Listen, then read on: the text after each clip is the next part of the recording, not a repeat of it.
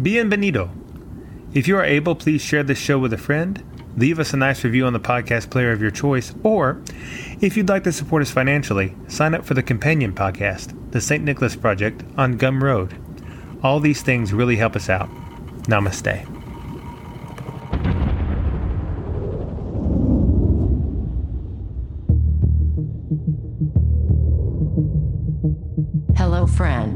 The Mystical American Patriots Society is transmitting to you from beneath 4 million cubic feet of solid granite in the burning heart of the Yellowstone caldera.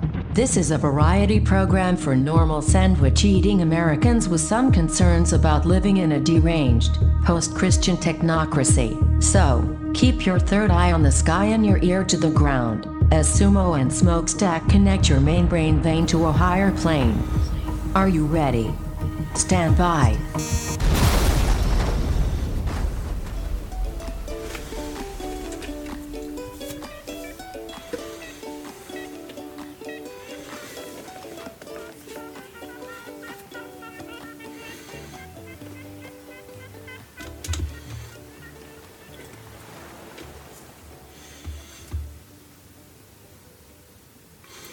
Well,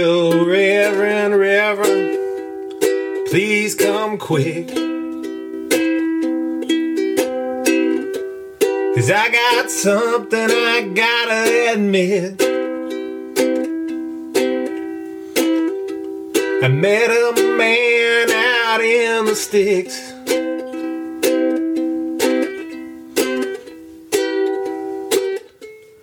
Of a good old miss, he drove a Series 10 Cadillac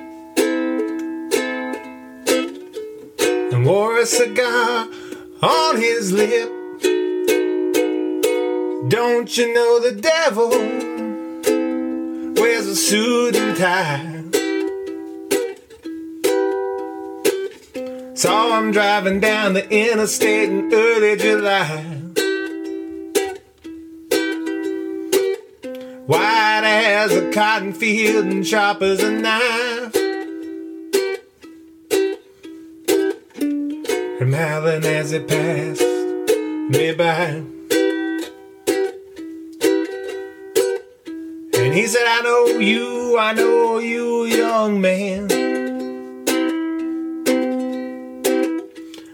I know you by the state of your hands. You're a six string picker, just like I, I am. Let me show you a few tunes I know make all the girls dance. Don't you know the devil wears a suit and tie? Saw him driving down the interstate in early July. White as a cotton field and sharp as a knife. Heard him howling as he passed me by. Mr. Simpson, please cover your ears while I say the secret access word. Cheese. Good morning, Agent Johnson. The film you're about to see is top secret and contains adult situations. In 1945, the people of Europe struggled to rebuild following the war. Shut up, Simpson. To ease this crisis, President Truman promised relief. American tax dollars will help our allies who fought so poorly and surrendered so readily. To make good on this drunken boast, Truman authorized the one time printing of the largest denomination currency ever a trillion dollar bill. Ooh, a trillion dollar bill. That's a spicy meatball. The man chosen to deliver this precious cargo to Europe was America's wealthiest and therefore most trustworthy citizen, Sir Montgomery Burns.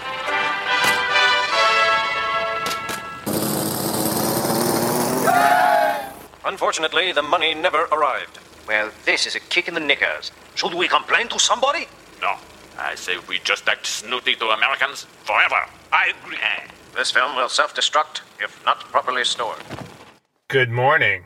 Good morning. Trillion dollar bill! Trillion dollar coin, everybody. It's happening. We're gonna print a tri- The Simpsons predicted it. Yep. Like they predicted so much. Like they predicted the Trump presidency. COVID. Um, I think iPhones at one point. Uh, everything, everything. The trillion dollar coin. We're gonna talk about that today. We're gonna talk about. Uh, we're gonna talk about number six six six. What it's about, where it comes from. And but first, first, good morning. Good morning. First, we have to say goodbye to Spher- Spherige. How are you doing today? Who's who's Spherage? Spherige is one of my favorite uh, online personalities. Mhm. It's it's uh, SV, uh, the number three R I G E. Okay. That's his name, and he's going away. Um, and it makes me sad. He said he did his last post. Oh, Um, he's been on for over a decade. wow. It's quite a run. I think maybe he's being sued or something for something he said on YouTube. Probably. Uh, he started off life as a simple vegan YouTuber, you know, with like yoga and stuff, Uh-huh. but slowly evolved into such things uh, as eating a two year old raw egg. Yeah. Okay. Uh, You've sent me his stuff before. It's crazy. Yeah, eating raw beef liver Yeah. at a vegan festival. Claiming there are no trees. Uh, in all seriousness, eating uh, one year rotten meat out of a jar. Mm. Uh, how to fight naturally by following your instincts, in which he and another shirtless German jump around in jorts as if they are fighting flamingos. um, a full day of drinking blood was a good one he had. Uh, he had one show where he advised you to stare directly into the sun at noon. Mm. Um, he had one titled "The Human Apex Predator versus the Mentally Disabled," and uh, it was all content like that. From the seed of veganism Yeah. grew this beautiful, flourishing tree with all these fruits. Just you know, you'll know them by their fruits. And his fruits were so delicious to partake of that I cannot. He he said something on his last show. Uh, I will quote it here. He said because I wrote it down. Uh, demon kidnapped and enslaved my child essentially pretty much nine months ago almost. Who knows what abuse he's going through and what's happening.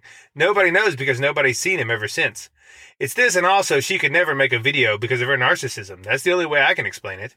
And admit to everything she's already admitted to me that she's done to me. I'm not even asking for an apology because i understand she doesn't have any feelings. But just a video. So i think he's going through something. Sounds like he's going through a relationship problem. Yeah. I think kind. I think so. Uh, but I I feel I don't know where I'm gonna go to get that level of schizophrenia in my life anymore. Mm. Because like he would look at the mesas in Arizona, you know, those big Yeah. towers, and he'd be like, "Those are those are petrified tree trunks." And then he'd have a whole exegesis about why, and it was like, "Wow, this guy is really." Um. Well, he was. I was gonna say he's off the reservation, but I think at the time he was actually physically on a reservation, so it didn't make sense to say that. But I'm I'm gonna miss him a lot, and I hope uh, whatever endeavors he goes on to next, he's great. Um. Yeah, just it's a sad day. Best of luck, Sphere. Sve- How have you been? Everything good? Yeah. I'm doing real good. No, nothing more detailed than that. Yeah, I'm doing good. No. Hmm. You know, it's been a very regular week. That's good. You know, I'm still I'm still battling with the everything shortage. Every, I do go, I do battle with that every day. yeah, your industry is particularly affected by the everything shortage, is it not? It, it is. It is. I can't. I can't buy. I'm going to great lengths and doing some things I'm not proud of to get chemicals right now. I like prostitution. Well, n- no, not quite that, but you know, other things I'm not proud of. Well, yesterday I had a huge trouble finding a six by six piece of lumber, six a six by six, which is a big piece. Yeah. granted, Yeah, it's a honker. but usually they used to have them, Mhm. and they'd have them in various lengths, you know. And um, I'm doing this out of a Kia Soul, Right. carrying this piece of wood. Mm-hmm. So I really, I really just needed an eight foot piece, which is the smallest they come. Didn't have them. They were like, we don't have a ten either, because a ten maybe I could have used and like kept the hatch open. Mm-hmm. And they didn't have a twelve, but the lady was like, we have five six by six by twenties. Whoa. And I said, that's um, a lot. And I was like, okay, but can, can you cut them in half? And they're like, no, we don't do that. What do you, like? Since when does Home Depot not cut? lumber? Lame. Since when did they, they? And they had the machine right in front of me, like the, the cutting thing. I was like, it's right there. They cut them for my He's wife. like, yeah. Maybe you just like, need yeah, to. I know, but the guys that cut them, they don't work here anymore or whatever. I don't know. so you, I guess you got to be you, uh, Home Depot certified on the cutting machine or something. Yeah, probably. So to avoid like cutting your fingers off. Mm-hmm. Um, my biggest problem with Home Depot is that they close to like put something on the shelf, they close off the whole aisle, Yeah, and you got to stand there like a chump. and it's always the one thing that you need you came to get. yeah. They do that every time. It's and it's some like large employee. Well, they don't want to run Yeah. over a child with the forklift. I mean, I understand the point, but can't they do that like after, like before the store opens, or after maybe? Because they're not like Walmart; they're not open twenty four seven, right? Right. Like Walmart stays open, and so if you go to Walmart at two in the morning to get ingredients for a cake, it makes sense that there are people restocking the shelves because they have to at some point. Mhm. But Home Depot closes, right, and opens, and so they could have a have a rotation of people that just do that in the morning or in the after or in the evening. Pull it together, But Home no. Depot. Yeah, they're they're awful, and don't get me started on Lowe's. Yeah. It's so much worse than Home Depot, and I'm not spon- We're not sponsored by Home Depot or Lowe's. Everyone knows this, but it's so much worse. It's it's incredible. But anyway, uh, yes, you had a regular week. Yes, I did. That's good. That's good. You know, regular weeks are like the the background rhythm of life. Mm-hmm. And then you build the melody on top of it. That's right. You know, the Monday, Tuesday, Wednesday, Thursday, Friday. Monday. Anyway, yeah, we're printing a. Tr- we may print a trillion dollar platinum coin They they threatened to anyway. I think McConnell because uh, the- has averted this because the well, I for now for now. they also threatened this in 2013, Mm-hmm. and they threatened this, uh, I believe, in like '99 or something. Silly. I didn't know that this had been threatened before. I thought this was a new oh yeah. idea. Oh no, no, no. It's been it's been bandied about because I wanted to discuss it because it's so stupid, and it. I may get some of the details wrong because it is confusing because it's all it's all made up nonsense, Mm-hmm. right? That has no bearing in reality, and therefore there's no like logic train to follow. Yeah. Like if you're doing a physics problem, if you go along, eventually you get an answer that doesn't make sense, and then you say, "Oh, right, that's because I did my math wrong here." So you go back and it's like, uh, you know, there it is, Mm-hmm. Yeah, and then you then you continue on. But with monetary policy, uh, uh, getting an answer that doesn't make sense is not an indication that you got the details wrong. Same in epidemiology, apparently. It's same. It's the same in every. That's how you know things are not real sciences versus real sciences. Good point. uh, because if you if you can't tell the difference between a nonsense answer and a and a real answer, then uh, that means that your your field of study is garbage. But so I may get some of these details wrong, but here's the basic idea. So at some point, uh, so the the United States of America, the government, buys things. Yes, do you agree? Uh, yes, I agree. They buy things. th- they buy things. Now, to do that, they have a budget, and the budget is passed by Congress and then signed by the president. Correct. And the budget says, okay, U.S. Department of Treasury, you are supposed to buy, this budget says you're supposed to buy 70 billion tanks and a bunch of iPhones and some aborted fetal matter and uh, some vaccines, some oil, and some windmills so we can pretend we didn't buy the oil. Right? That's how that works. And so, uh, but to do that, you have to have money, right? Right. So where do they get their money? Well, one is taxes, but that doesn't cover all the things they want to buy. They never have enough in taxes to do it. So what they do instead is they do debt, which is why the debt of the United States goes up all the time. And they take debt from the Federal Reserve Central Bank, right? But there's like a rule in place. So the Federal Reserve can print as much money as it wants to, but has to issue treasury bonds for every dollar. Like there has to be a treasury bond dollar for every dollar they print, Okay.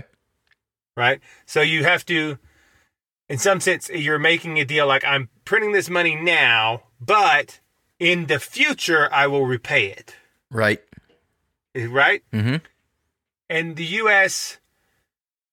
the U.S. bonds, which is where most of our debt is held, and which most is held mostly by other foreign countries, largely China, is now this astronomical number. Like it's bigger than the numbers um, Neil deGrasse Tyson uses to describe how far away stars are Yeah. by orders of magnitude, right? and this got and it's been that way for a while. And so what happened was uh, American citizens were like, "This doesn't seem good. Our debt is seventy bajillion dollars. That seems bad." And they were like, "Yeah, but it's not really real, you know, and it's sort of a game that we're playing, and it's not." They were trying to explain this to the American citizen, but the American citizen who has a personal budget and a household budget and to whom debt is a problem could not be convinced that this debt was fake, Right. right? And so they kept complaining about it. So what they did was at some point they said, okay, we'll have a debt ceiling. And that means that's a compromise. We won't take on any more. We'll set a ceiling of debt. Like this is the most we can take on this year, right? Now that in itself is an inversion because everything is an inversion in the upside down world. Because debt isn't in the debt is like a hole more than it is a ceiling. Oh, right. Should be a debt floor. You get you get buried in a debt hole. You don't have a you're not going up. So the debt ceiling was was is a is an imaginary cap on the debt that is actually an imaginary floor on a bottomless pit. Right? Mm-hmm. That's how that. So you have this imaginary floor on the bottomless pit where they say we will no more, no more. Right? We're not. No more debt. This year that's the max, but every year the budget. So they set the debt ceiling, and then they also vote on and pass the budget. And every year, without fail, they pass a budget that is beyond their debt ceiling. Right? Be- Well, they actually- vote to raise the debt ceiling. They they actually pass a continuing resolution because they can't pass a budget. Yeah, exactly. Yes, They're incapable.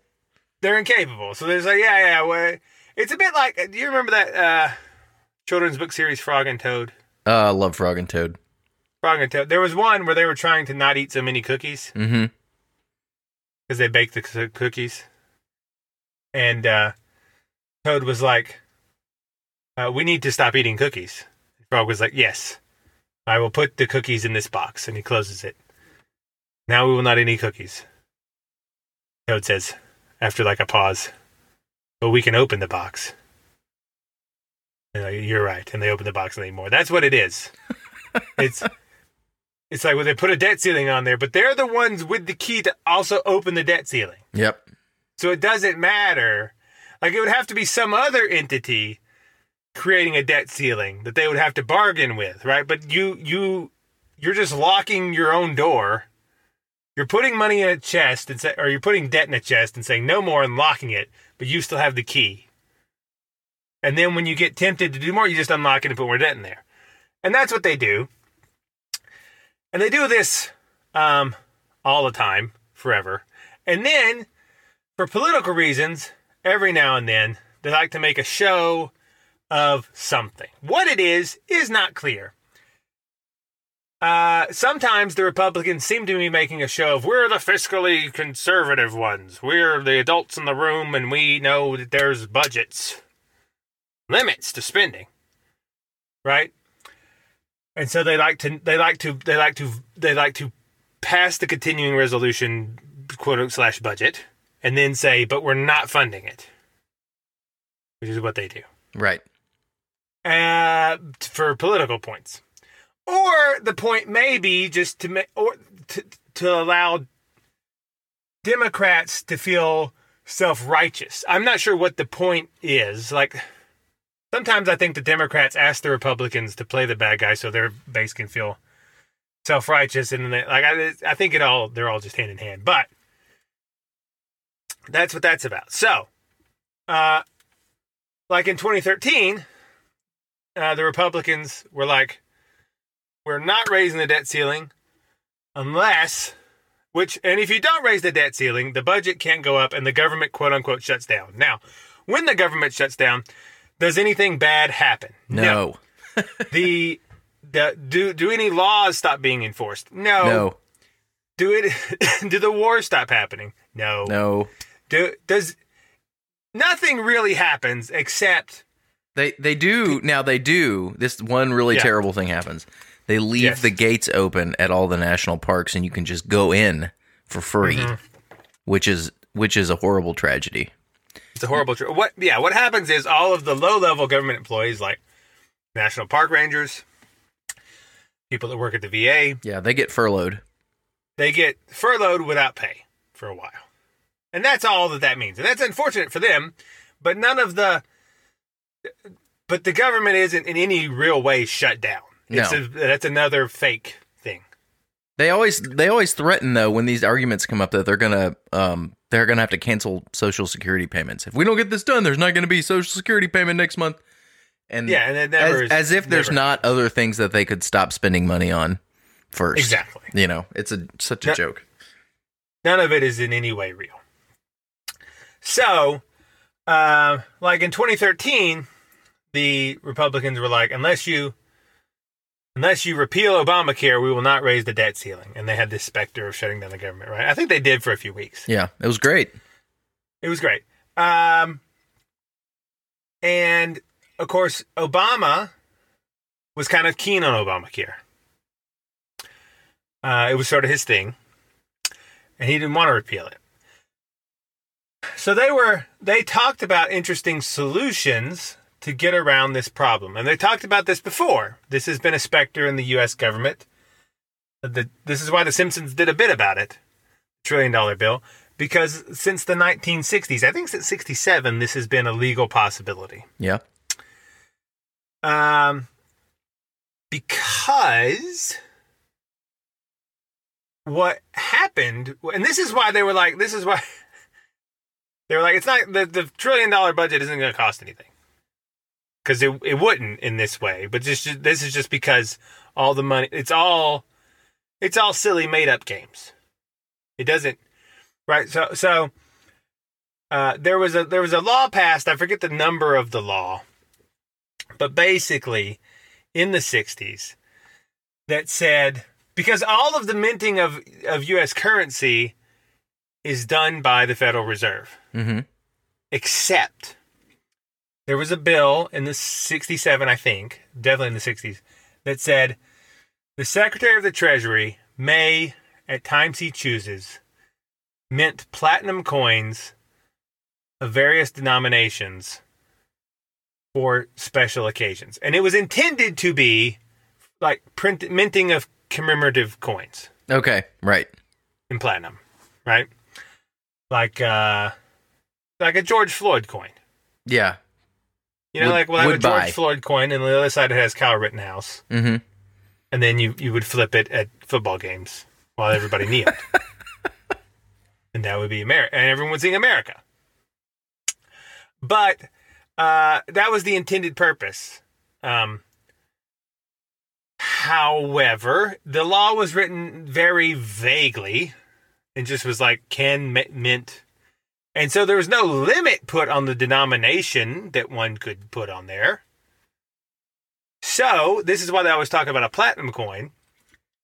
Because like what if you're in so if they won't raise the debt ceiling by the trillion dollars we need right? If the evil republicans won't raise the debt ceiling why don't we just get the treasury department to mint a commemorative coin of one trillion dollars? Yeah, man. then then the debt ceiling they have now will work fine because we're a trillion short we'll mint a trillion dollar coin right and here's the here's the here's the here's the magic we we deposit it it's just a regular coin it says a trillion dollars on it we deposit it in the U.S. Treasury. Our balance sheet goes up by a trillion. And then we go through and it's fine. There's no need to raise the debt ceiling.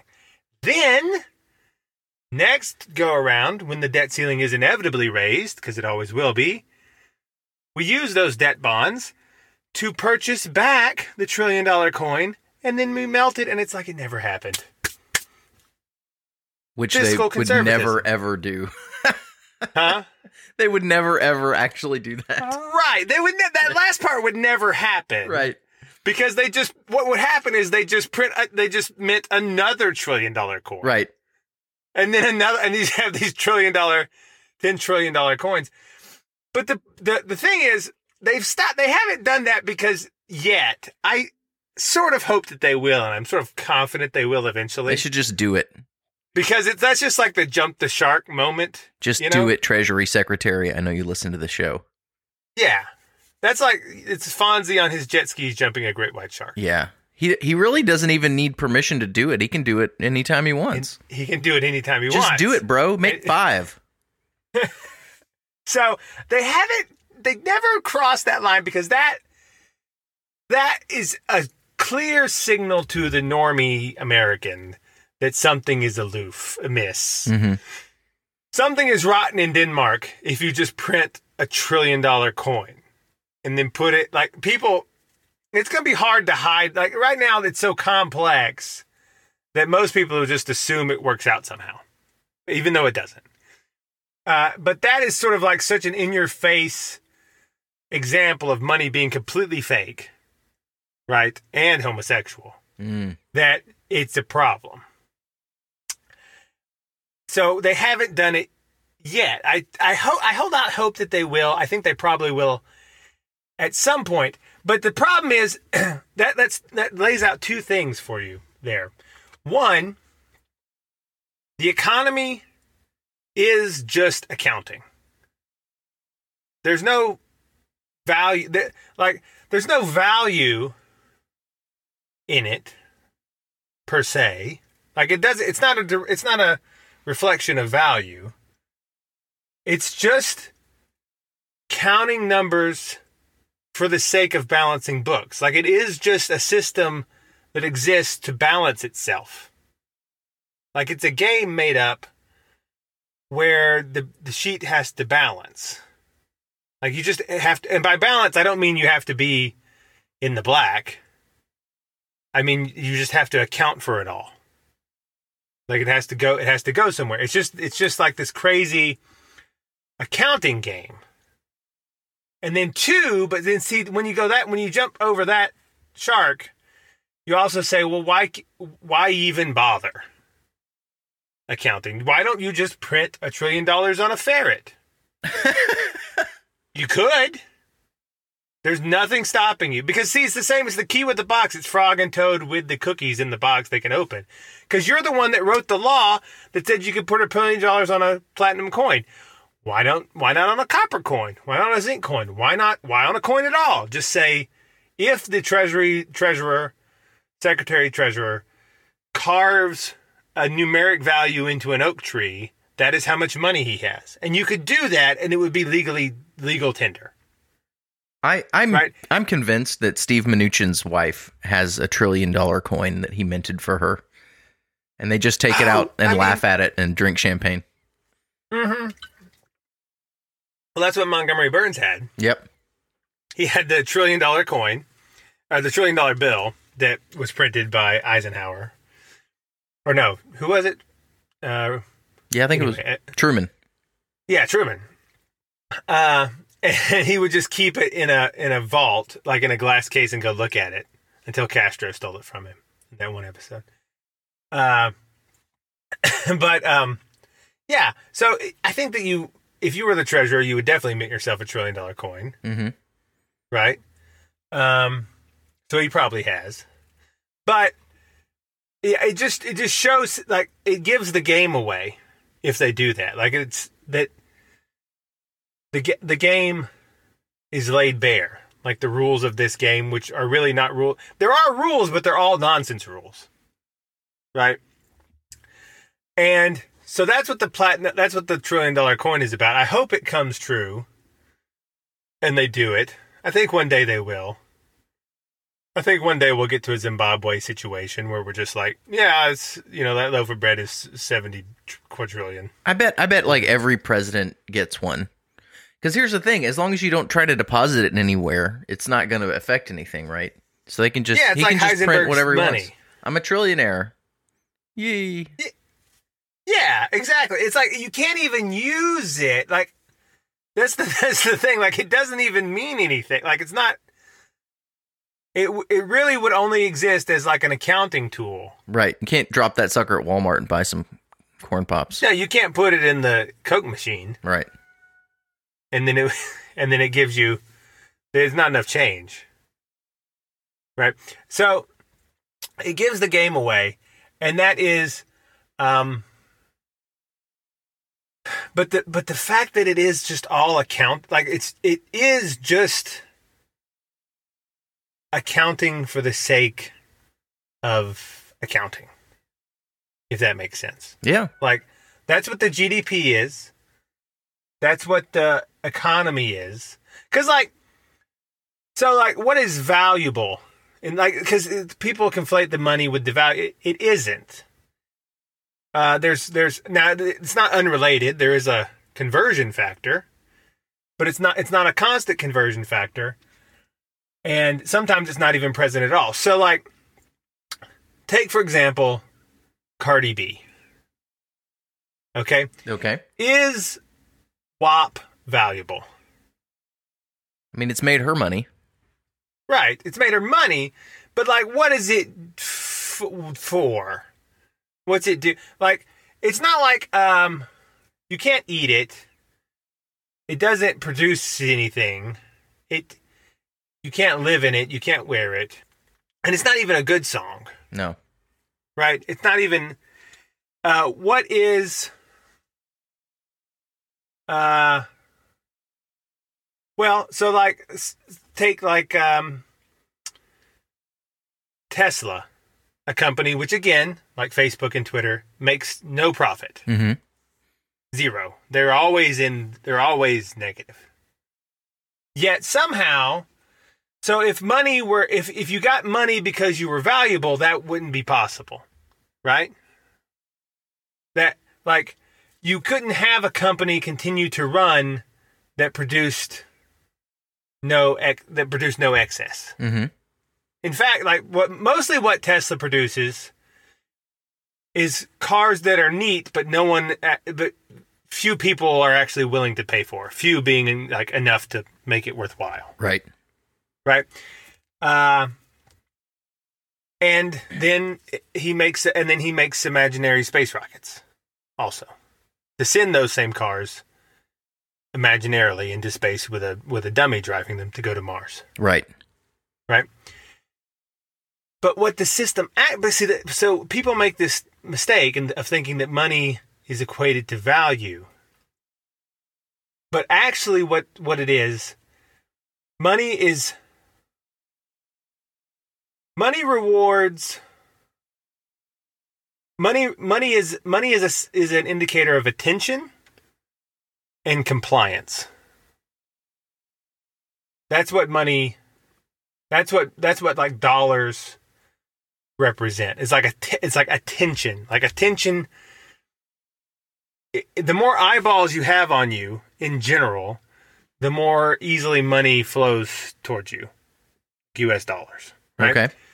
The more, and the system of accounting, which is the GDP, which is the economy, is a tool for enforcing societal compliance into whatever system they're trying to shape. So, like, if your company, we talked about this last time or the time before, if your company toes the party line, they get free money, right? They get bailed out if they, they become quote unquote too big to fail, Yep. right? If your company doesn't, if you're MyPillow, you got to actually sell pillows and keep your customers happy. Now, he doesn't sell pillows because he's too busy trying to find the tunnels underneath Dulce Airport Base or whatever. which That is noble noble goal. It's a noble goal, but he's not. Uh, Mike Lindell has not been focused on pillows lately, past year. I think it's fair to say. Sure. Um, he's had his attention drawn elsewhere, and that attention, where his attention was drawn, is where his money and time went, because that's that's what the that's what that is an indicator of. So, like, Cardi B gets money not for producing things that are valuable, but for attracting attention and for creating entertainment, quote unquote, that pushes the the societal pushes the Babylon worldview. It pushes, and so that gets you the. That's how people get money, right? Um. That and and so when you see that it is all, it's all like an accounting game, right? But but well, I think we just need to talk about 666. Because this all comes together. Okay. There's a reason for all of this, right? Um, let's play the clip of Biden a couple of weeks ago. Coming right up. You're going to ask me a thousand different questions, and I, they're all legit. I'm telling you, we're going to get this done. It doesn't matter when. It doesn't matter whether it's in six minutes, six days, or six weeks. We're going to get it done. Why is it so challenging to unite your party, Mr. President? Okay, six, six, six, six minutes, six days, six weeks. Um, that sort of thing happens a lot in the public sphere if you pay attention.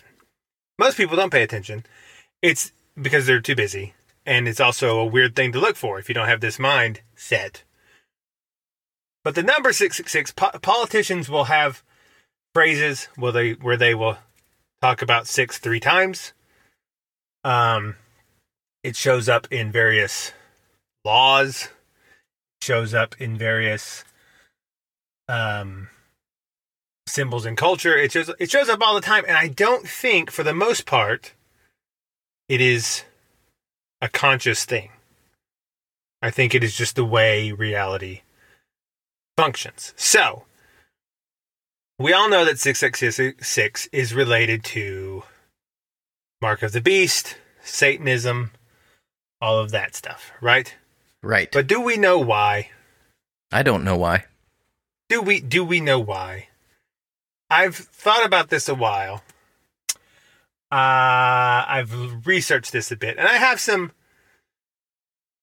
I have some answers, maybe, maybe, maybe. I don't know. I don't know. We'll see. But um so so what is that? what where does it where does it come from? It's like um 666 is in Revelations, right? In the Bible. And it's talking about the beast and the like the antichrist and all of these things which come up out of the sea and they have seven heads and ten horns and all this crazy imagery, right? Yeah. And then the writer says something to the effect, I don't know the exact quote. Here is wisdom. Let the reader uh, reckon the number of the beast, for it is a human number, and its number it is the number of a man, a human number, and its number is 666. Now, now, uh, you know about G- gematria, yes? Y- yes. It's a numerology thing, right? It's a numerology thing. It's a Hebrew numerology thing. There's another one in Greek that you can do with. It's called like um.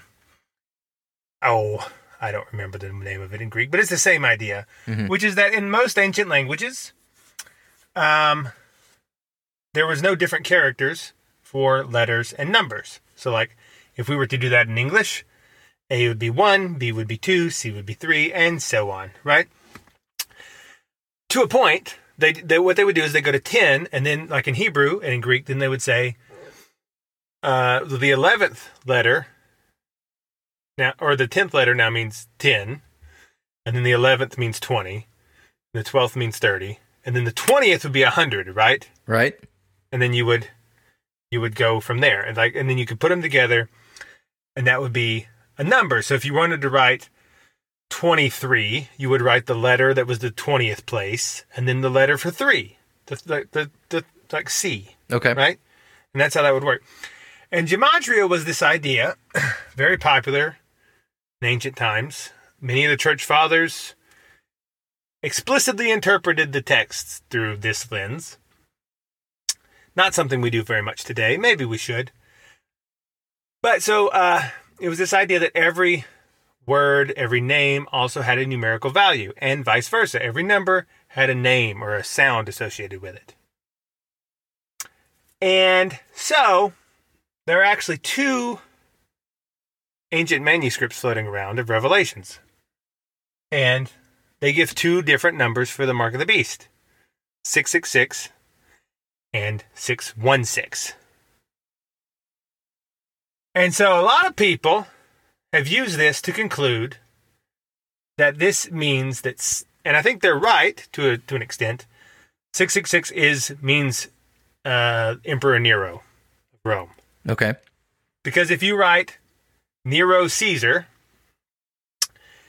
um, in Hebrew, its gematria name is 666. But, but, there's a problem, which is the way that you do that. Um, is sort of it's it's it's not correct Hebrew. It's Hebrew using like a Greek insert Okay. like a Greek a Greek way of pronouncing the name. Mm-hmm. And if you if you don't do that, if you do it straight Hebrew, uh, Emperor Nero comes out, or Ne- Nero Caesar comes out to six one six. Okay. It's it's almost like two different people. So like one person was copying it down and was like, "Oh, they did the grammar wrong. This is actually this would actually be six one six if you pronounced it correctly." And then they just altered it, right? Mm-hmm. So they were like thinking like, "Oh yeah, it's it's Nero." And that's true. I think that's I think that's correct. Like certainly the the beast has been connected with the great empires, the powers of the world, Babylon, uh, Rome. And I mean Nero Maybe and, maybe- and the destruction of Jerusalem, a lot of that Right. a lot of that fits really nicely into the narrative of Revelation. Exactly, E- a hundred percent. So, um, but it's not. It's not just that, right? It's not just that because one, it's symbolic of like the beast system, like Babylon, archetypal Babylon, which would be maybe Rome in its time, the British Empire in its time, maybe America now, right? Is this thing now? The interesting thing is in that in that a quote, this calls for wisdom. Let him who has understanding reckon the number of the beast, for it is a human number. Reckon, the word translated in English as reckon, is very accurately translated because reckon traditionally meant to calculate. So, like, what they're actually saying is let him calculate the number of the beast. So he's giving you this, and he's almost like, now you figure it out. It's like a riddle, right? Um. So it doesn't, but so it doesn't so that it points to like Emperor Nero, but also it has a much larger connotation. Because six is a human number. It's it's the number of man, because man was made on the sixth day. And this was very symbolically understood in the in the past.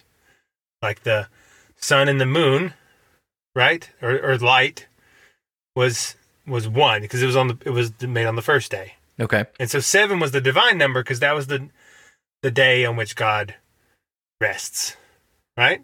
Right. And six is the number of man. It's the end of creation. It's the end of the it's the end of work.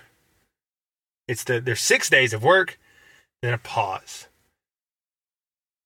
And so when if you just simply view 666 as like this dark thing with with like heavy metal bands and black eye makeup, you're not going to see it because it actually in practice presents as a very clean, a very immaculate, a very appealing concept that has a big problem in it, right? So the um Okay, so so there's there's 6, which is the number of man, right? And uh, six six six is sort of like um six on steroids. It's like a, it's like the tri. Well, first of all, it's a it's a it's a it's a it's a trinity idea, and I know this sounds weird, but this is what the ancient people were thinking like because they didn't geometry, shapes, words, numbers that were all sort of viewed as the same Okay.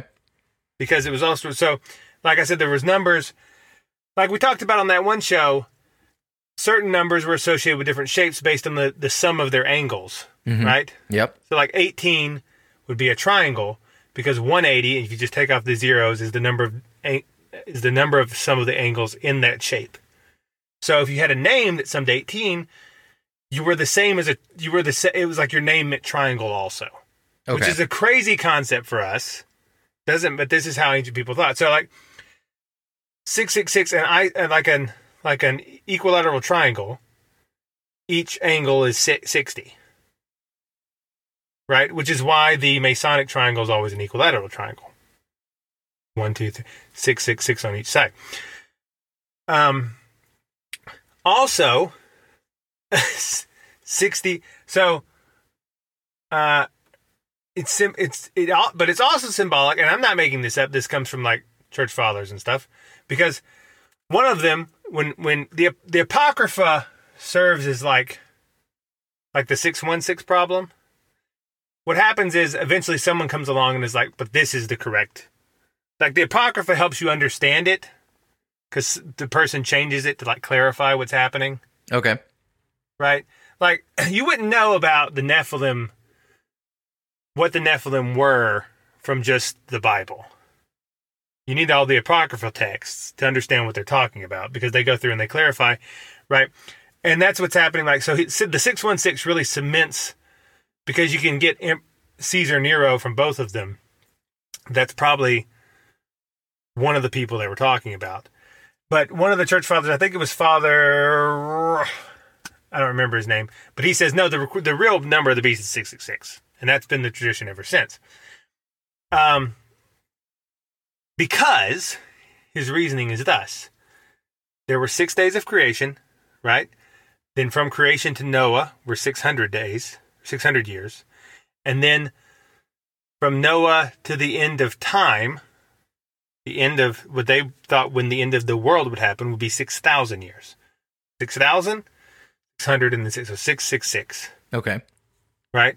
And that's how they, and that would be the fulfillment of if the if work was completed in six days, the fulfillment of the great work would be completed in 6,606 days.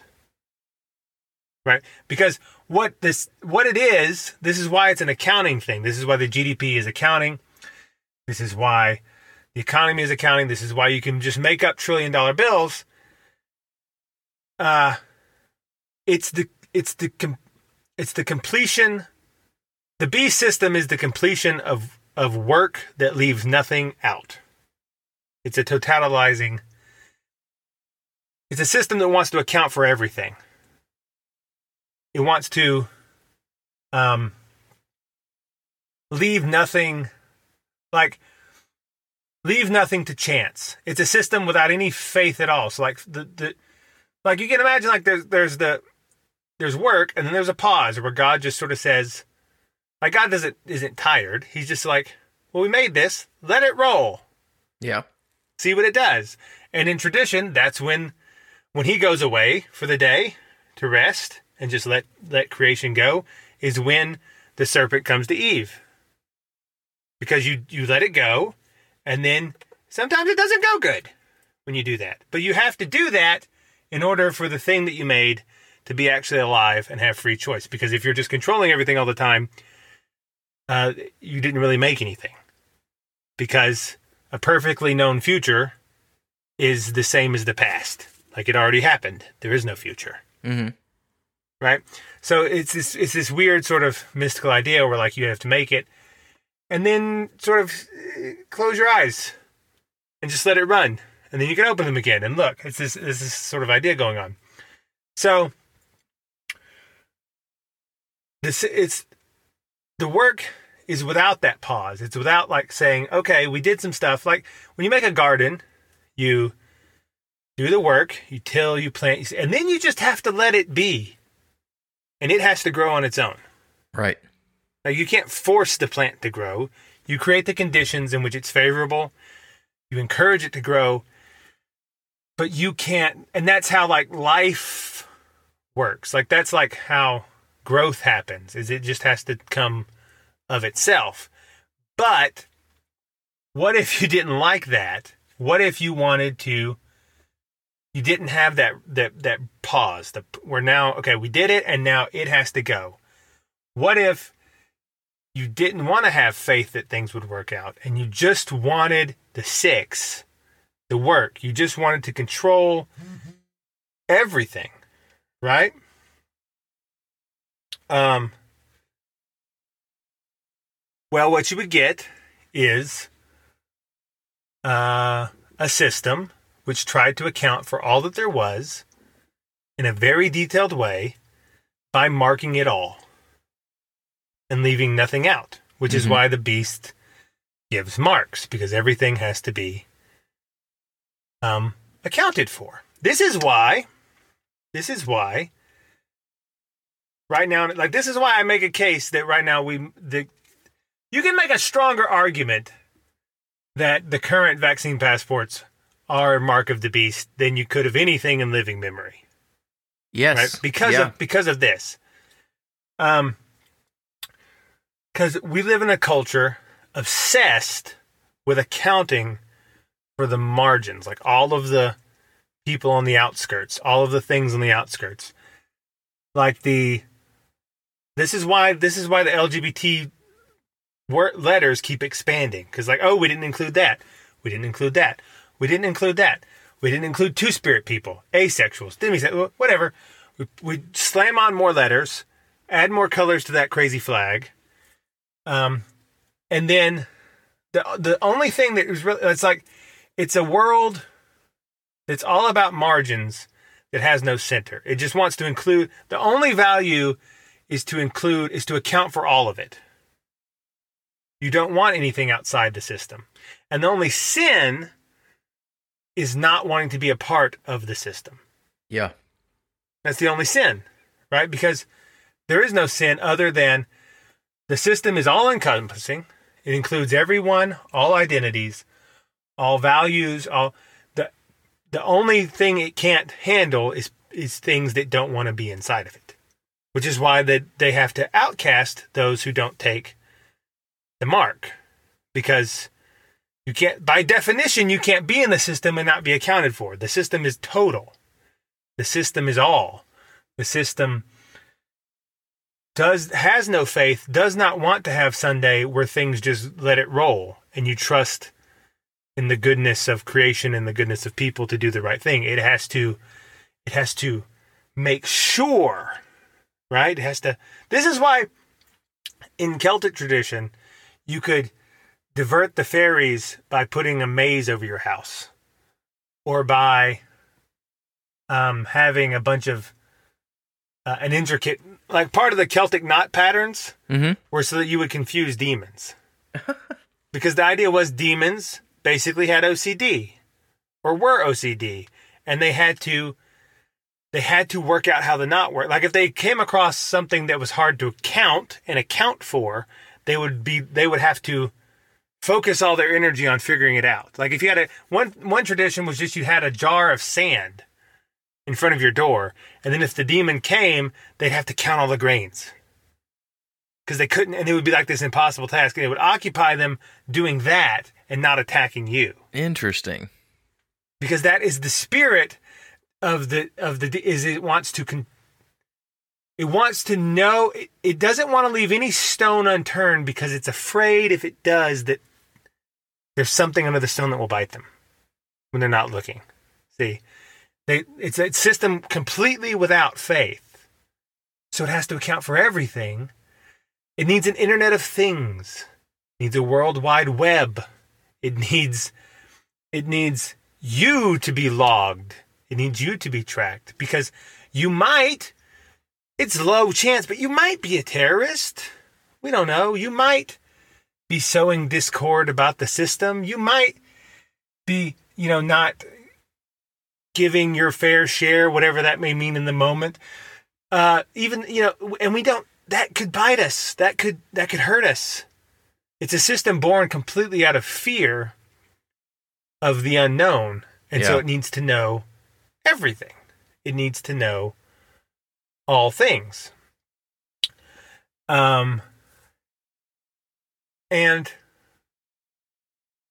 so what happens is, uh, if you pay attention, this number shows up a lot in the world, um, in various ways, like Biden saying six months, six weeks, or six days. World Economic Forum logo. World Economic Forum logo, the Google Chrome logo.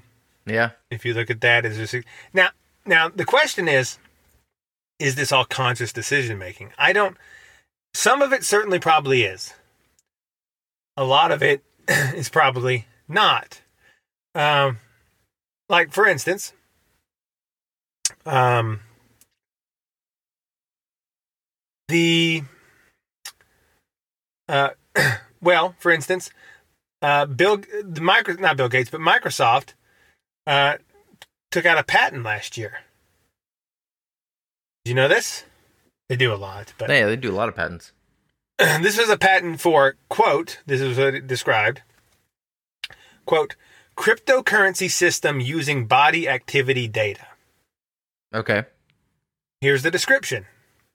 Human body activity associated with a task provided to a user may be used in a mining process of a cryptocurrency system. So I'm not sure what that could mean. Maybe like um Like If you do- your measured bodily movements provide random.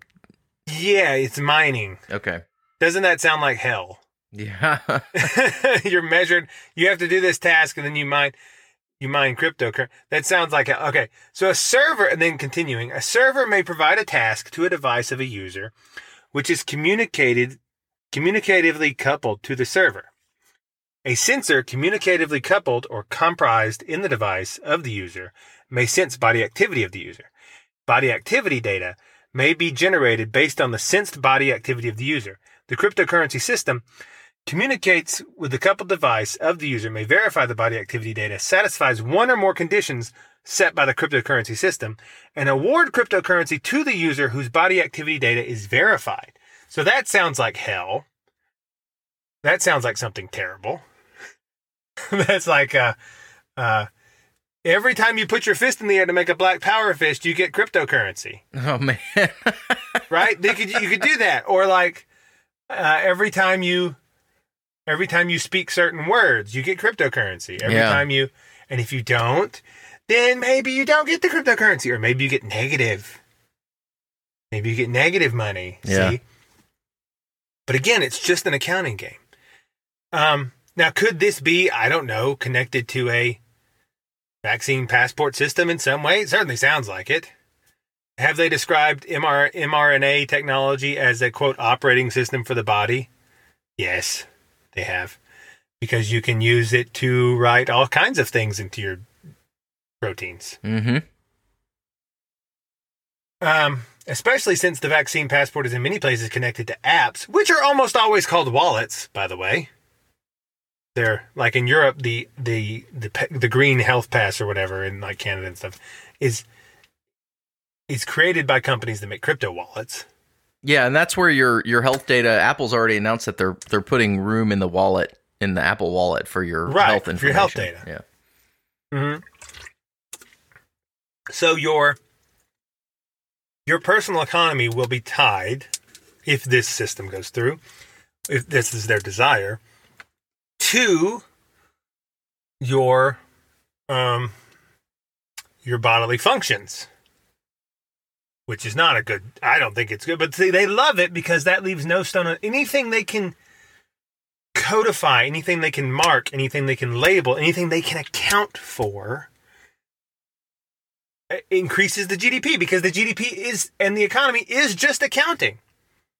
It's just accounting. That's all it is.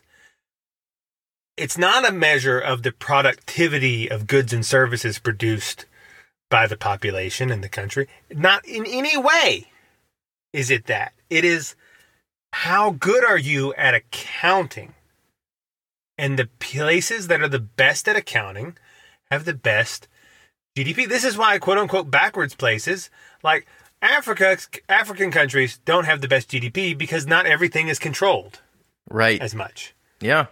If you accounted for it all, you don't have to produce anything else, right? You just account for it. Like the people in Africa, on average, have enough calories. They have places to live, but they, right? They're they're like the real value, like the things that promote life and keep people alive, are arguably better because they have more population growth. They arguably they have more in value of what it takes to live and grow and reproduce, mm-hmm. which is what life is about. But in terms of currency, they're very poor because they can't or they don't choose to account for everything. And that's all it is. It's a system of accounting, right? Now, but here's the thing. What do you think what do you think the patent number of that Microsoft patent was?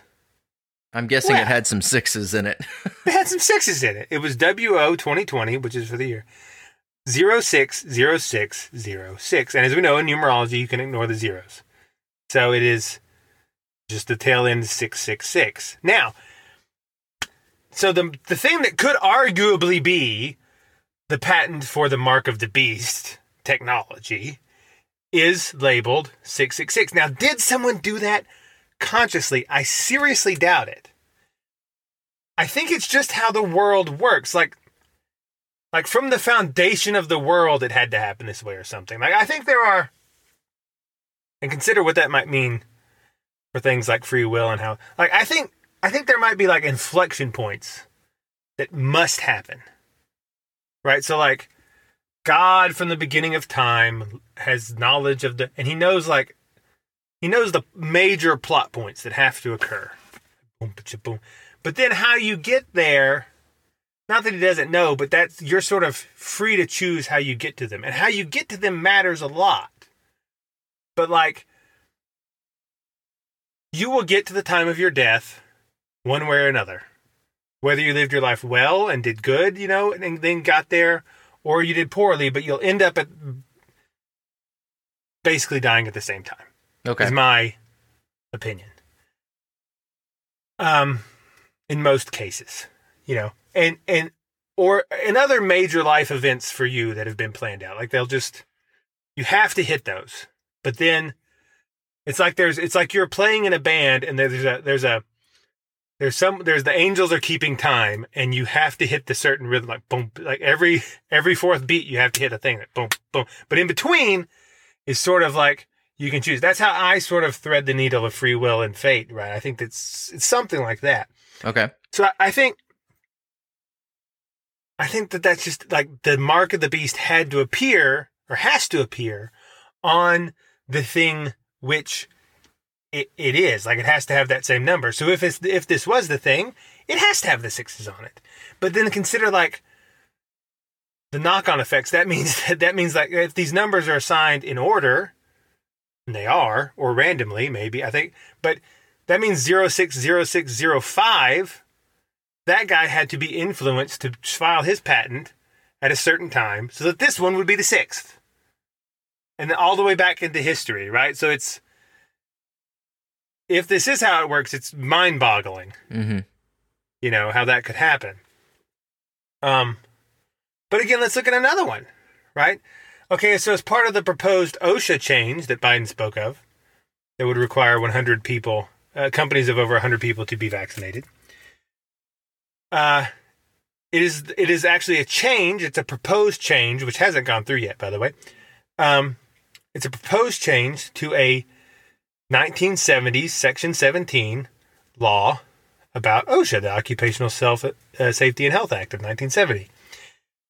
Um, it has a subsection A uh, would be changed. So here here are the changes. A would be changed by striking 70,000 and inserting 700,000. These are fines listed. B, uh, 5,000 we changed to 50,000. Subsection B, 7,000 we changed to 70,000. So basically, it's increasing the fines you pay to try and force people to comply because people might be like, ah, I can handle $7,000, but not 70,000. Right. Yeah. Uh, so this provision would change existing laws related to OSHA's enforcement fines. Um, the very same section of law whose fines uh, OSHA was referenced in its healthcare worker bill. Now, this law was written in 1970, but what was the number of that law? 29 USC 666. Oh. So see, do you see like if if it happens this way, there's an organizing principle causing the dominoes to fall in a certain manner that is so complex it is completely beyond our ability to reckon. Which is why I think ancient cultures recognized this. They saw these patterns happen. And so they would do things like divination, where they would try to read tea leaves, like see how things, because they believed there was this organizing force things were falling according to, dominoes were falling. So maybe if you drop things like tea leaves or you drop, you scattered feathers or you watch birds fly, you could like glimpse it. You could like maybe catch a glimpse of like, oh, there's the pattern. Right? So, okay, so like the controlling pattern that is prevailing in an area or over a person or over a time is going Right, to drop clues. Yeah. Okay. And I think that works. Like, I think people, there are people today pra- practicing like geomancy and stuff who can give you interesting predictions that often come true. Not many of these people exist today, but they're there. And um, so the idea being, whatever the organizing principle is, if you introduce some randomness into it, the randomness will, before it settles, like if you throw tea leaves or you throw dice, this is casting lots, right? You throw dice or whatever. The randomness will, before it settles, conform to the pattern.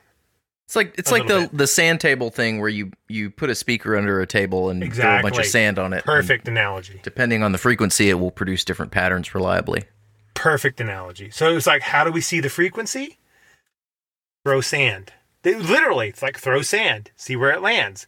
We're on like a giant vibratory thing, and it will th- it will show you the pattern, and then you can have a better idea about what is going on and what the future may hold. And And so I when you that- when you see people or institutions or whatever throwing out six six six patterns, pay attention to that. Is that is that sort of yeah ex- exactly. Like when Yeah. when you see this pattern continue to recur you, you then like maybe that's happening for a reason you know? And i don't like i said the pattern is very complex. I can't give you exactly what's going to happen. I can't make firm predictions. I'm just saying keep your eyes open because this is a little bit beyond coincidental like for instance bill gates guy pushing the thing in ASCII 2, if you type Bill Gates the third, Bill Gates III, in American Standard Code for Information Exchange, ASCII 2, or A- ASCII rather, Mhm. uh, Bill Gates the third adds up to 666, Ooh. as does Bill Gates' son. They both add up to 666. Uh, like in Biden's campaign slogan, and I don't want this to be an anti-Biden rant. Like I just, uh, but whatever. He's just this old guy with dementia doing weird things. But um, remember that thing he had uh, 2020, and then it said, if you want to get involved, text uh, text to number thir- three zero three three zero. Remember this? Yeah, it's there. He had these signs. 2020. Okay. Well, if you if you take if you take the if you take the um uh 2020 and you div- and you were to divide or you and divide by 666 you would get like th- 30.33 you get the same number that was on that board oh weird. Okay. right and Yeah. like i don't i doubt seriously people did that on purpose maybe someone did but um okay in ireland abortion was made legal on december 20th 2018 right by the end of the year 2019 in the year 2019 ireland then performed exactly 6666 abortions Ew, man. right? But see, like, see what must be happening. Like, if that's so, there are patterns influencing our lives well beyond our comprehension. Like, like crazily beyond. Like, like if if what I'm saying is any grain of truth to it, and maybe it isn't, but um, if you do gematria in English, which is of questionable validity, because we don't have a 10 system in place, like where the 11th letter is then 10 and then the 12th is 20 or whatever. Uh huh. But if you just do 1 through 26, Corona, right, adds up to 66, and Corona has six letters, right? Uh, the Walt Disney logo, sort of, if you look at it, is like a, because it's weird in that weird cursive way. Mm-hmm. Looks like a six, and then the D is like a backwards six. And then they write Y in a weird way, so it looks like a six. Um, the the recent Anti-Racism and Public Health Act of 2021, House resolution, hence HR, is HR 666. Right, so uh, you see this over and over again. Like I said, the Google Chrome logo.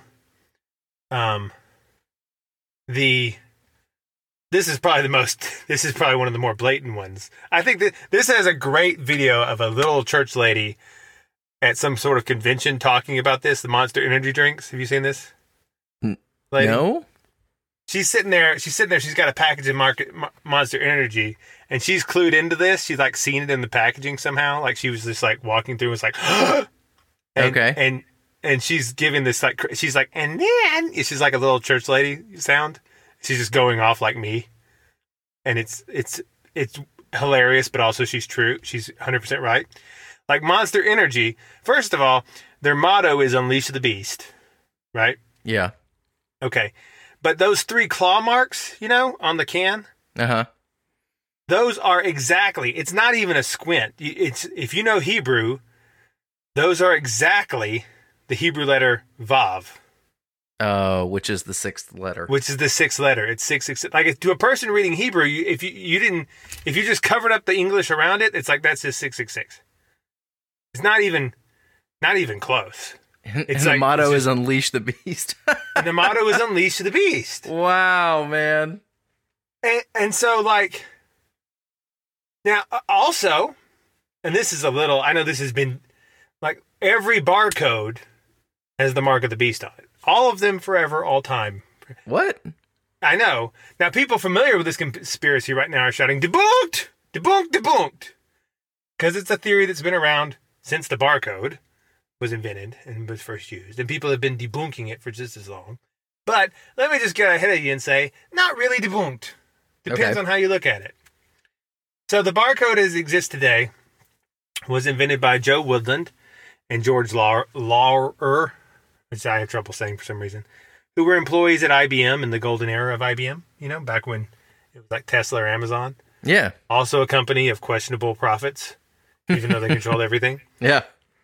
Uh, and keep in mind the mark is used as a thing to buy and sell because on whose inscription is this coin and whose whose picture and inscriptions on this coin? It's, it's give to Caesar what Caesar's. Like this is the the coin, the currency, the accounting is how that is what the demons do because they lack faith totally and they're scared of anything under the rock that might get them.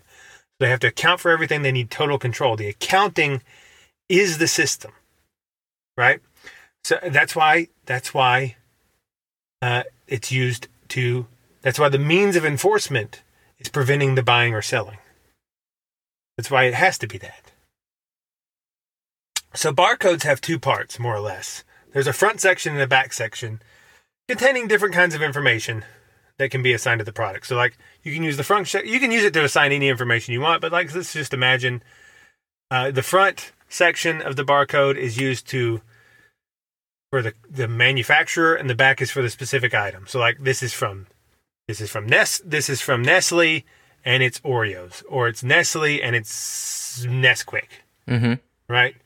And it's this specific brand and then you would scan it and your thing like at our store we charge this much for that and it would pop up on the register, right? Yep. Okay, so in order for the laser to pick up where the barcode is, it needs three lines or three lines. So it needs a front line that tells it where the start is, an ending line that tells it where it is it stops. It needs a middle line, middle section to separate those two parts. Now, technically, okay, um, technically, those bars are not scanned as numbers in the computer Okay. because they're just used as guide marks. However, they are the same width of blackness bars separated by the same width of white bars as are the number six in barcode. Ooh. So, so visually to the human eye, if you know how to read barcode, and I knew a man who had taught himself how to read barcode, um, visually. That's because He impressive. was that, he was that kind of person. Um, and you were to cover up the bottom, like because they, what they do is they extend a little too far down the guide bars. They go a little below the other bars, right? Mhm. And that's how it separates them. But if you were to cover that up, it just visually would look. It looks like six six six, it, like beginning, middle, end in all of them. So take that for like the scanner. It's true, doesn't register six six six, but visually, it appears as sixes. That's wild. Does that count? I don't know, but the the theory isn't the, it isn't debunked outright. It's now George Law, Lawler, the guy that invented the barcode. He had this to say on it. He said, "All this is pure bunk," says he said, and is no more important than the fact that my first, middle, and last name all have five, all have six letters. And I was like, ah, you know, Oh, George, I don't know. man. It's the best counter argument if you really understand what's going on here. I don't know. It's the best counter argument. So his, his only point is I didn't do it on purpose. Right. And that's what people think. Like they think it has to be purposely done. But there are forces at work on you and in the world that like make it so the law used in 2021, which was passed in 1970, has 666 on it. Like there's there are forces way beyond our comprehension guiding human affairs. So and, And as as this as this particular force is like moving uh, moving according to its purposes, it's throwing off these six six sixes. Like Yeah, like, it's just like because they have to fall. And it's not even like it's not even like throwing off. I mean, it is throwing off six six sixes, but I think it's I think it's even more crazy. I think it's like it's like the pattern of an isot of an equilateral triangle or something crazy. Like it's like the that pattern is like going through, and it's just like because that's there, it plays out as six. It's it's something crazy like that. Mm-hmm. Like if you could see with the eyes of angels, you would see this amazingly textured melody of creation of all these vibratory frequencies of protons and they're playing out and they're all playing a harmonious sound with discord thrown in. Like there are angels playing off the demons are playing off on purpose. But god the master conductor this is what tolkien was talking about in his creation myth of was that he wrote for lord of the rings was that that happened and the evil character, the evil demon, was purposely singing off key, and the master conductor was then using his free will to sing off key to then weave it in so that it still sounded good. Oh. Right? It still made a beautiful picture in the end, even though he had chosen to sing off. And so that's what you do. That's what we can do. Like there are the inflection points in the in the grand song that must occur, and then we but how you get there is up to you. And it matters how you get there. Like it affects you. It affects. So there is free will, but there's also like these things going on that are so. Um, probably wouldn't. It's, it's almost impossible to like talk about. It's so complicated. It, it, and it and it has to be, you know. But all right, numerically, let's look at six six six. Okay, like just as a number, the mathematical significance. So there's a there's a number. Well, first of all, there's a number called the golden ratio. You've heard of this, I'm sure, listener. You've heard of this, smokestack. Yes, with the ratio, rectangles. or it's also called the, the divine proportion. It was called the Mhm. divine proportion. because it was before it was called the golden ratio, and it's represented by the Greek letter phi. Okay, so the golden ratio pops over, pops up over and over again, all over nature, all the time. It's in flowers, it's in trees, conch shell spirals, in your own human ana- anatomical proportions. It's like the default ratio of nature. So, briefly, imagine you have two links, A and B, right? So A and B are in divine proportion if A plus B is to A as A is to B. Or mathematically, if A plus B over A is equal to A over B, A plus B, if parentheses A plus B over A, A uh, parentheses A plus B, close parentheses over A is equal to A over B, um, then that's the golden ratio. Okay. And that's like the length of your arms compared to your legs. It's like the, the width of your eyes compared to the spacing of your ears. It's all over. It happens like this is how things happen. This is the Fibonacci sequence Mhm. because the Fibonacci sequence goes 0, 1, 1, 2, 3, 5. So every, so like 5 is the next sequence because the previous two were 3 and 2, and 3 and 2 equals 5. Then 8 because 3 and 5 equals 8. Then 13 because 5 and 8 equals 13. So it's the, the next number is the sum of the previous two numbers Okay. Forever, right? Um, like I said, faces have this divine ratio, both human and non-human faces. Um, flowers have it. Flowers pretty much only have petals in the numbers of the Fibonacci sequence. So they may have two, or three, or five, or eight. Like clovers and lilies have three, except for the odd four-leaf clover. Buttercups have five.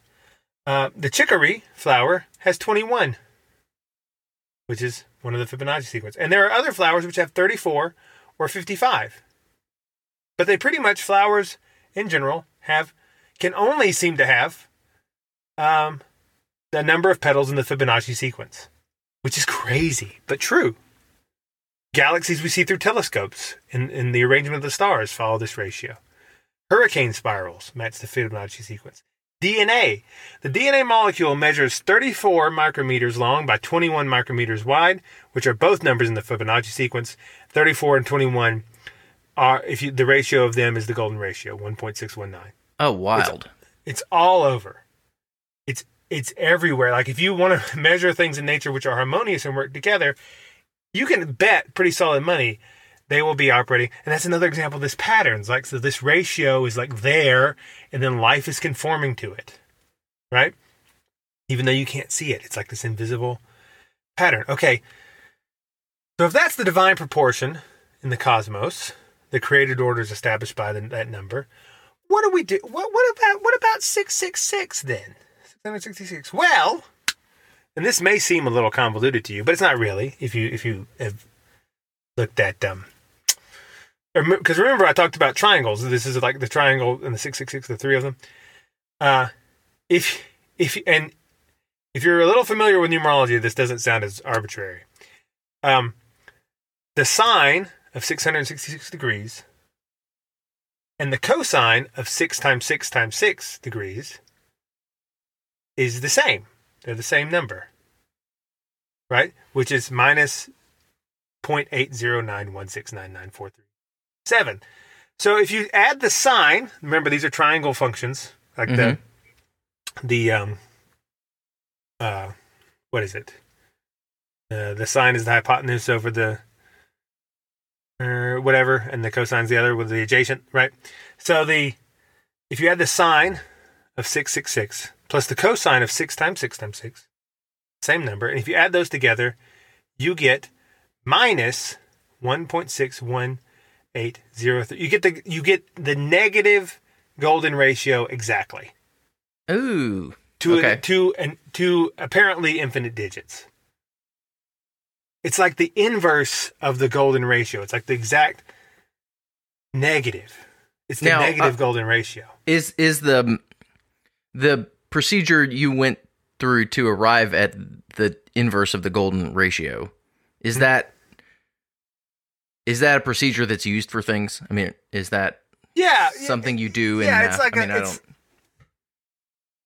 Well, I mean, it is if you understand that it, numerol in numerology, the six six six and six times six times six are s- symbolically the same, Okay. right? Yeah, I just wanted Um, a I wanted a, a coherent reason to do the procedure. Yeah, yeah, it's hard. To, yeah, but yeah, And so that's now now also interestingly, uh, and people that are gamblers probably know this. Six six six shows up in the roulette wheel, uh, the European one, not the American one, because the American one has two zeros and the European one has one. The Monte Carlo roulette wheel. So the Monte Carlo roulette wheel has thirty seven slots, zero to thirty six. So you include the zero, you get thirty seven, right? Uh, and it was invented by a guy named Francois Blanc. And there's a legend surrounding him, passed around by gamblers. It is said he made a deal with the devil for the secrets of roulette. Because the sum of all the numbers on a roulette wheel 0 plus 1 plus 2 plus 3 plus 4 plus 5 all the way to 36 add to 666 Hmm. right? And it does that because um again going to this triangles thing this 666 is itself a, what is known as a triangle number. So which it's probably not familiar with it's one of these things mathematicians play with um num- like people that do numerical analysis and stuff like just figuring out like the weird patterns that are in numbers Yeah. but uh, triangle numbers are, are like so. It's basically it's this it's this concept. You're like, what does that even do? But it's a thing that's been around forever. Um, if you just have the points of a triangle, and then you add more triangles by making that same. This is hard to explain, but you have a you have three points, right? So three is a triangle number, right? Okay. Well, then if you wanted to make a bigger triangle, keeping the same spacing of points, then you would need um, that triangle. Then you need one at the bottom. Then you'd inverse one for the middle of the next row, and then you flip it back over. Sound reasonable? Is this the thing that uh, Chad Wolf posted Yeah. to us the other day? Okay, so if you if you have a, I'm drawing this out. Yeah. You you put one circle on a piece of paper, and then beside it to the right, you put two circles on top of each other. That's going to make a triangle composing of three points. And then if you go to the next to space to the right and do three circles on top of each other, that's going to make a triangle uh, compro- composed of six points. And then if you and you just continue on. So um, the first number in the triangle is three, and the second number is six, and the pattern goes on from there. Is that what you're? Is that what you're talking about? Correct. Okay. Correct. And and that and 666 is a triangle number, which is if you if you really think about it, is why the roulette wheel sums to that also. But so triangle numbers show up again. What's the main actual practical application? People have been thinking about triangle numbers for ages, right? Um, but just playing around with them, but they haven't actually had a use until networking, computer networking. Oh. Right. Uh, a fully connected network of N computing devices, so n is the number, requires the presence of triangle number n minus one cables or other connections. That's like a that's like this is how like we have in computing devices. How many con- connect cables or connections do we need? We need the triangle number n. So if you have if you have four computing devices, you need the fourth triangle number minus one. So you need the third triangle number. Make sense? Okay. So if I have f- five computing devices, n minus one is four, so I need the fourth triangle number. Cables, and that's that's um, it shows up in things like that. Also, when you draw them out graphically, uh, the fifth triangle number gives you the shape of the pentagram.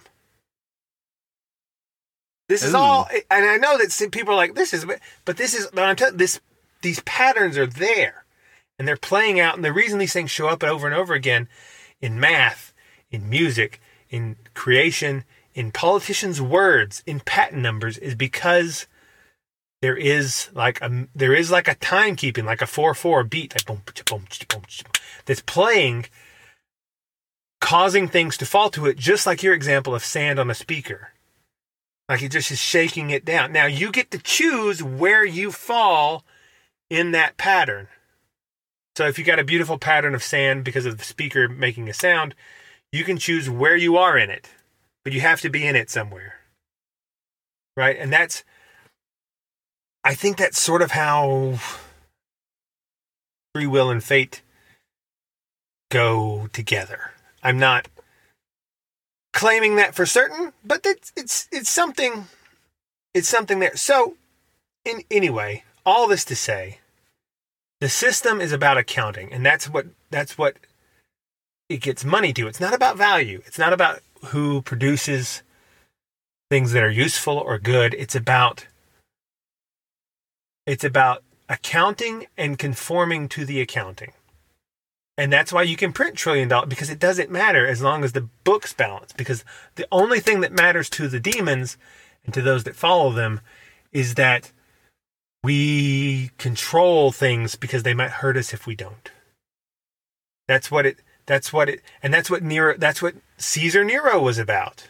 That's why he was a tyrant because he was afraid, right? And that's what all that, that he, so he's some he's archetypal of the man who is the the the bearer of the beast system. And that that so, attitude has really been on display um, over the past year and a half as, Yes. as the people trying to exercise control over others are the people that are the most afraid. And that, Yeah. that that scales down from the people you know trying to make you get vaccinated even though you don't want to get vaccinated all the way up to to the leaders of the nations of the world. Hundred percent, and it's exactly so, right? And so, and that happens when people people can let things ride. You can have Sunday, you can have the rest day, you can have the day where you close your eyes and don't worry about it.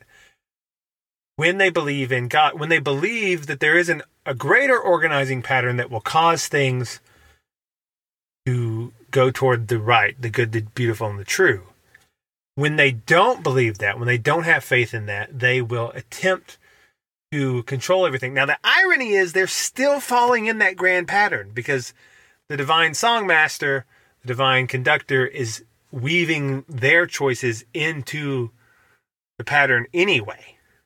That's the irony. Like, you don't get out of it, you just live in it in hell. Like, you live in the. You live in the depression of the pattern at the very bottom of the deepest pit of it.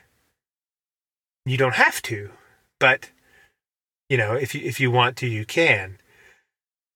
So that's what 666 is about, and that's why you should be careful.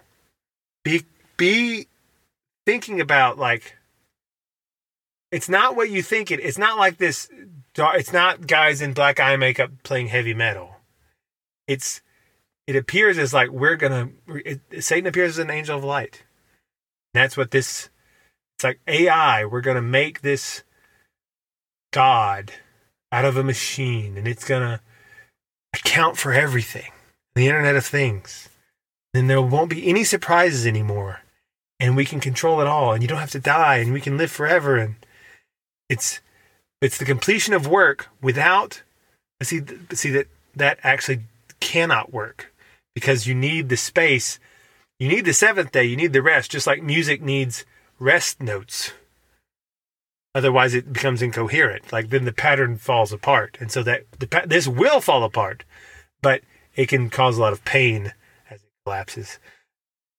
Merry Christmas. It's a happy message to end on. Felt everyone learned a lot today. That was very Did we- informative. Did, did we learn a lot, listeners? Oh, you know what, listener? Listen, I want you, you need to do something, listener. Are you prepared? yes. Yes, I'm Okay, good. I want you to right now pause the show. Wait, no, not right now. Wait till I tell you what to do because that would make no sense. When I say pause next, not now, when I say it next, do it and then do the thing. You need to send a a link to this show to one friend of yours on your phone app.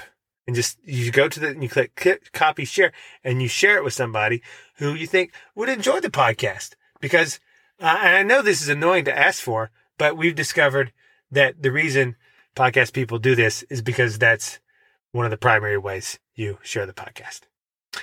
Uh, so ready?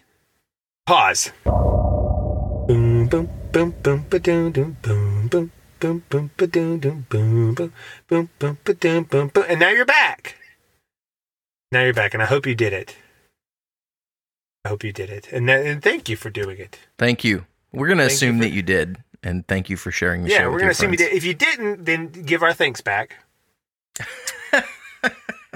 We'll pause for that too. Ready? Pause. All right, we receive our thanks back. Yep. Unpause. Uh, yes, and everyone, uh, try to if try. You know what you should also do. If you didn't do that, you can make it up to us by subscribing to the St. Nicholas Project on Gumroad because we're trying to put those out more often now. We put out four this week. That's pretty good. You've been cranking on on the St. Nicholas project. I, I want to give people their value. Now, the St. Nicholas Project, as I said, it's a way to support the podcast that isn't just straight donations on Patreon because I find that a little weird. I want to just give people something for their money. So, uh, but it's a more intimate podcast. It's not as, not as, uh, it's shorter. It's like 15, 20 minutes, sometimes 25. I think I went to 25 one this week. Where we, I just talk about, I talk about something a little more, a little more, uh, a little more focused topic. Just a little, just a little. They're still good. I think. I think they're still, uh, they're still interesting for most people. They're still like good ideas. Um, you know, I'm not going to say my ideas are good. They're ideas, but um, uh, it helps. It helps the podcast tremendously, and we thank you so much for it. And it, it help. It, it actually helps you not be uh, the inverse of the divine proportion. Did you know that? if you sign up, There's a lot of benefits to this thing. You're actually less likely to take the mark of the beast. A lot of people don't know that. There's a fringe benefit. Um, is that true? It- could be. It could be. I'm not. I'm not claiming for certainty it is. But it, it may it may save you from hell. We don't know. Who knows? Hey, while while we've got a little time left on the show, I, I actually have a third clip prepared. Do you? Um, did I? Did, what was the third clip? Well, I you don't know. about you don't know. You don't know about this. Oh, so, it's a secret clip. It's a secret clip. So, Okay, I- but the. BBC has done something really nice for Wait, all did? of us. The BBC this week. I thought you said the QVC, and I was like, oh, the the British interesting. Broadcasting Corporation yes. um, really cares about you, and and apropos of of really nothing going on in current events, uh, big you know big world happenings, um, big stories, big controversies, n- not having to do with any of that. They just wanted you to sort of be aware of this of this thing uh, that that could happen to you. And, oh, you and- sent me this, and I meant to, and I tried to watch it, but I waited so long they pulled it from YouTube. Well, now, yeah. Well, I I ripped the audio, so Good. This was a this was like a BBC commercial. It, it's a segment that they did, and Yeah. uh, but apropos of absolutely nothing. Now, this don't try to make any weird connections here. I This haven't just- heard anything of this yet because I tried to watch it, so I'm uh, fresh ears. Let's go. Okay, so this just stands on its own. Here we go. My name is Jem O'Reilly. At 16 years old, I was diagnosed with a heart condition, which means I have to be really careful with my health. Activities such as running could be dangerous, potentially causing sudden death for someone like me. And I am not alone. They found out that I had an undiagnosed heart condition that could easily send my pulse to over 250 be- uh, beats per minute. Finn's heart condition nearly killed him after going on a bike ride. He was going grey, and I remember thinking, okay, I think I'm going to be calling an ambulance here. I tried to count his heartbeat. I, cou- I couldn't even count it. It was going that fast. Luckily, Finn's condition was identified early and he was given the right medical care. But many people don't know they have these type of heart conditions. Every week in the UK, 12 young people die from an undiagnosed heart condition like mine. That equates to 600 young people per year between the ages of 14 and 35. This is something the charity Cardiac Risk in the Young wants to change by screening every young person across the country for potential heart conditions. We've never accepted that as a society we should just sit back and see fit and healthy young people dying suddenly from undiagnosed conditions and to do nothing about that. And we know that screening can prevent up to 89% of these sudden deaths. That's what the research has shown. If I wasn't told, I might not be here for this interview. Often we only hear of these conditions when a tragedy happens, like the recent cardiac arrest of Christian Eriksen or the well known incident of Fabrice Muamba. Cardiac risk in the young saw a huge spike in calls following the collapse of Christian Eriksen on the pitch, and they're now dealing with a backlog of more than 50,000 people who want to have their hearts tested.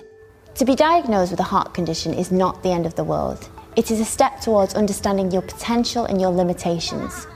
Under the careful supervision of the heart unit at the Royal Brompton Hospital, I've been able to manage my condition and I've been given the sign off to run 10 kilometres. Hi, Jam. Shall we go in? See you on there? Yeah, very well. Okay, let's come in. Why are you confident in me doing long distance running? Nothing in life is without risks, but I'm confident that we have made a very personalised plan for you. We've taken everything into account to measure your risk and also to reduce your risk. And we've discussed the risks of exercise against the harms of not exercising for your physical health and also your mental well-being. And so I'm happy that you understand those risks and benefits and that we've done everything we can to, to support you in doing this uh, safely. It may not be the London Marathon, but for those with heart conditions like mine, it's our marathon. Jem O'Reilly, BBC London. Okay, now you paranoiacs out there might completely inappropriately ask why the British government, via a charity, wants to screen the entire population of young people for undiagnosed heart conditions. You might wonder that all of a sudden. You might you might feel the temptation to make certain connections to something happening this year.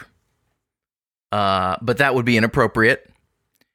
Would and Uh, you should not indulge in, in such ridiculous, shameful conspiracy mongering. We are not saying that anything that people may have took into Mhm. their bodies No. could have That would- possibly caused heart conditions to Right. start cropping up in unreasonable numbers. Because the BBC did not mention anything about No. that, that thing that you might be thinking about. No, it wouldn't. But yeah, They also didn't specify any of the conditions either. No. Which is a little strange, but but not at all suspicious. not at all suspicious. Um, yeah, man, it just don't. I, I mean, I get not going along with Babylon is is a problem. Is it causes trouble, but it's don't don't go along with Babylon. Don't It's go not- along with Babylon. It's not. It won't. There's not. There's no. You know. There's no easy way out here, and The- that's okay. The the attitude of I refuse to participate in this is very important right now. Yeah. Now you will be unaccounted for. Right, and, they hate that. yeah, they'll try to push you out. But you know, whatever, man. You just um, it, I mean, I'd rather do that than have have to like, um, have a have a thing that measures my twerking to give me Bitcoin. I mean, that's what that patent is Sumo's twerking for bitcoins. I mean, it's to- totally possible. That's almost as dignified as podcasting. Almost. Almost. But we are just a rung above them.